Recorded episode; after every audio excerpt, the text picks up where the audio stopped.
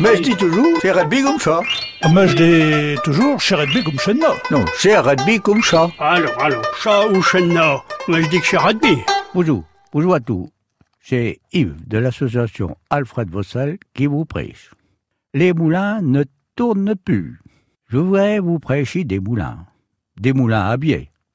Dans le temps, il y en avait à mieux partout. Par chez nous, et il marchait tout. Il était entraîné, entraîné, par le vent, ou bien par l'eau, ce qui était le plus souvent le cas. Nos vues s'en souviennent encore. Les ici qui cultivaient le bien, l'orge et l'avoine. Et ils étaient nombreux dans ce temps-là. Apportaient le grand à moudre, leur céréales à moudre, au moulin. Dans le tout vieux temps, c'était à d'autres quétons.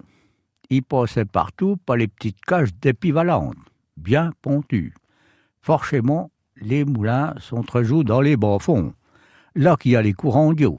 El Mouni, le meunier, faisait cet ouvrage. Ma gêne que pour ce pays, il prenait sa part de grand, nous reprenait la fieu, la farine, que nous rechargeait à d'autres quétons. Et par coup et tout, le Mouni faisait le pan, qui chusait dans son fou à pan.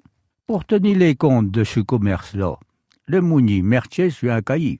Il y avait peu d'argent à travailler ici, à circuler, entre les parties. Ça ne ferait pas l'affaire des banques à. Et puis, chez dans l'air du temps, il y en a qui voudraient revenir à chaque nos appels les circuits courts. On n'a rien inventé quand nous veut comment marchait le commerce des moulins d'Outfait.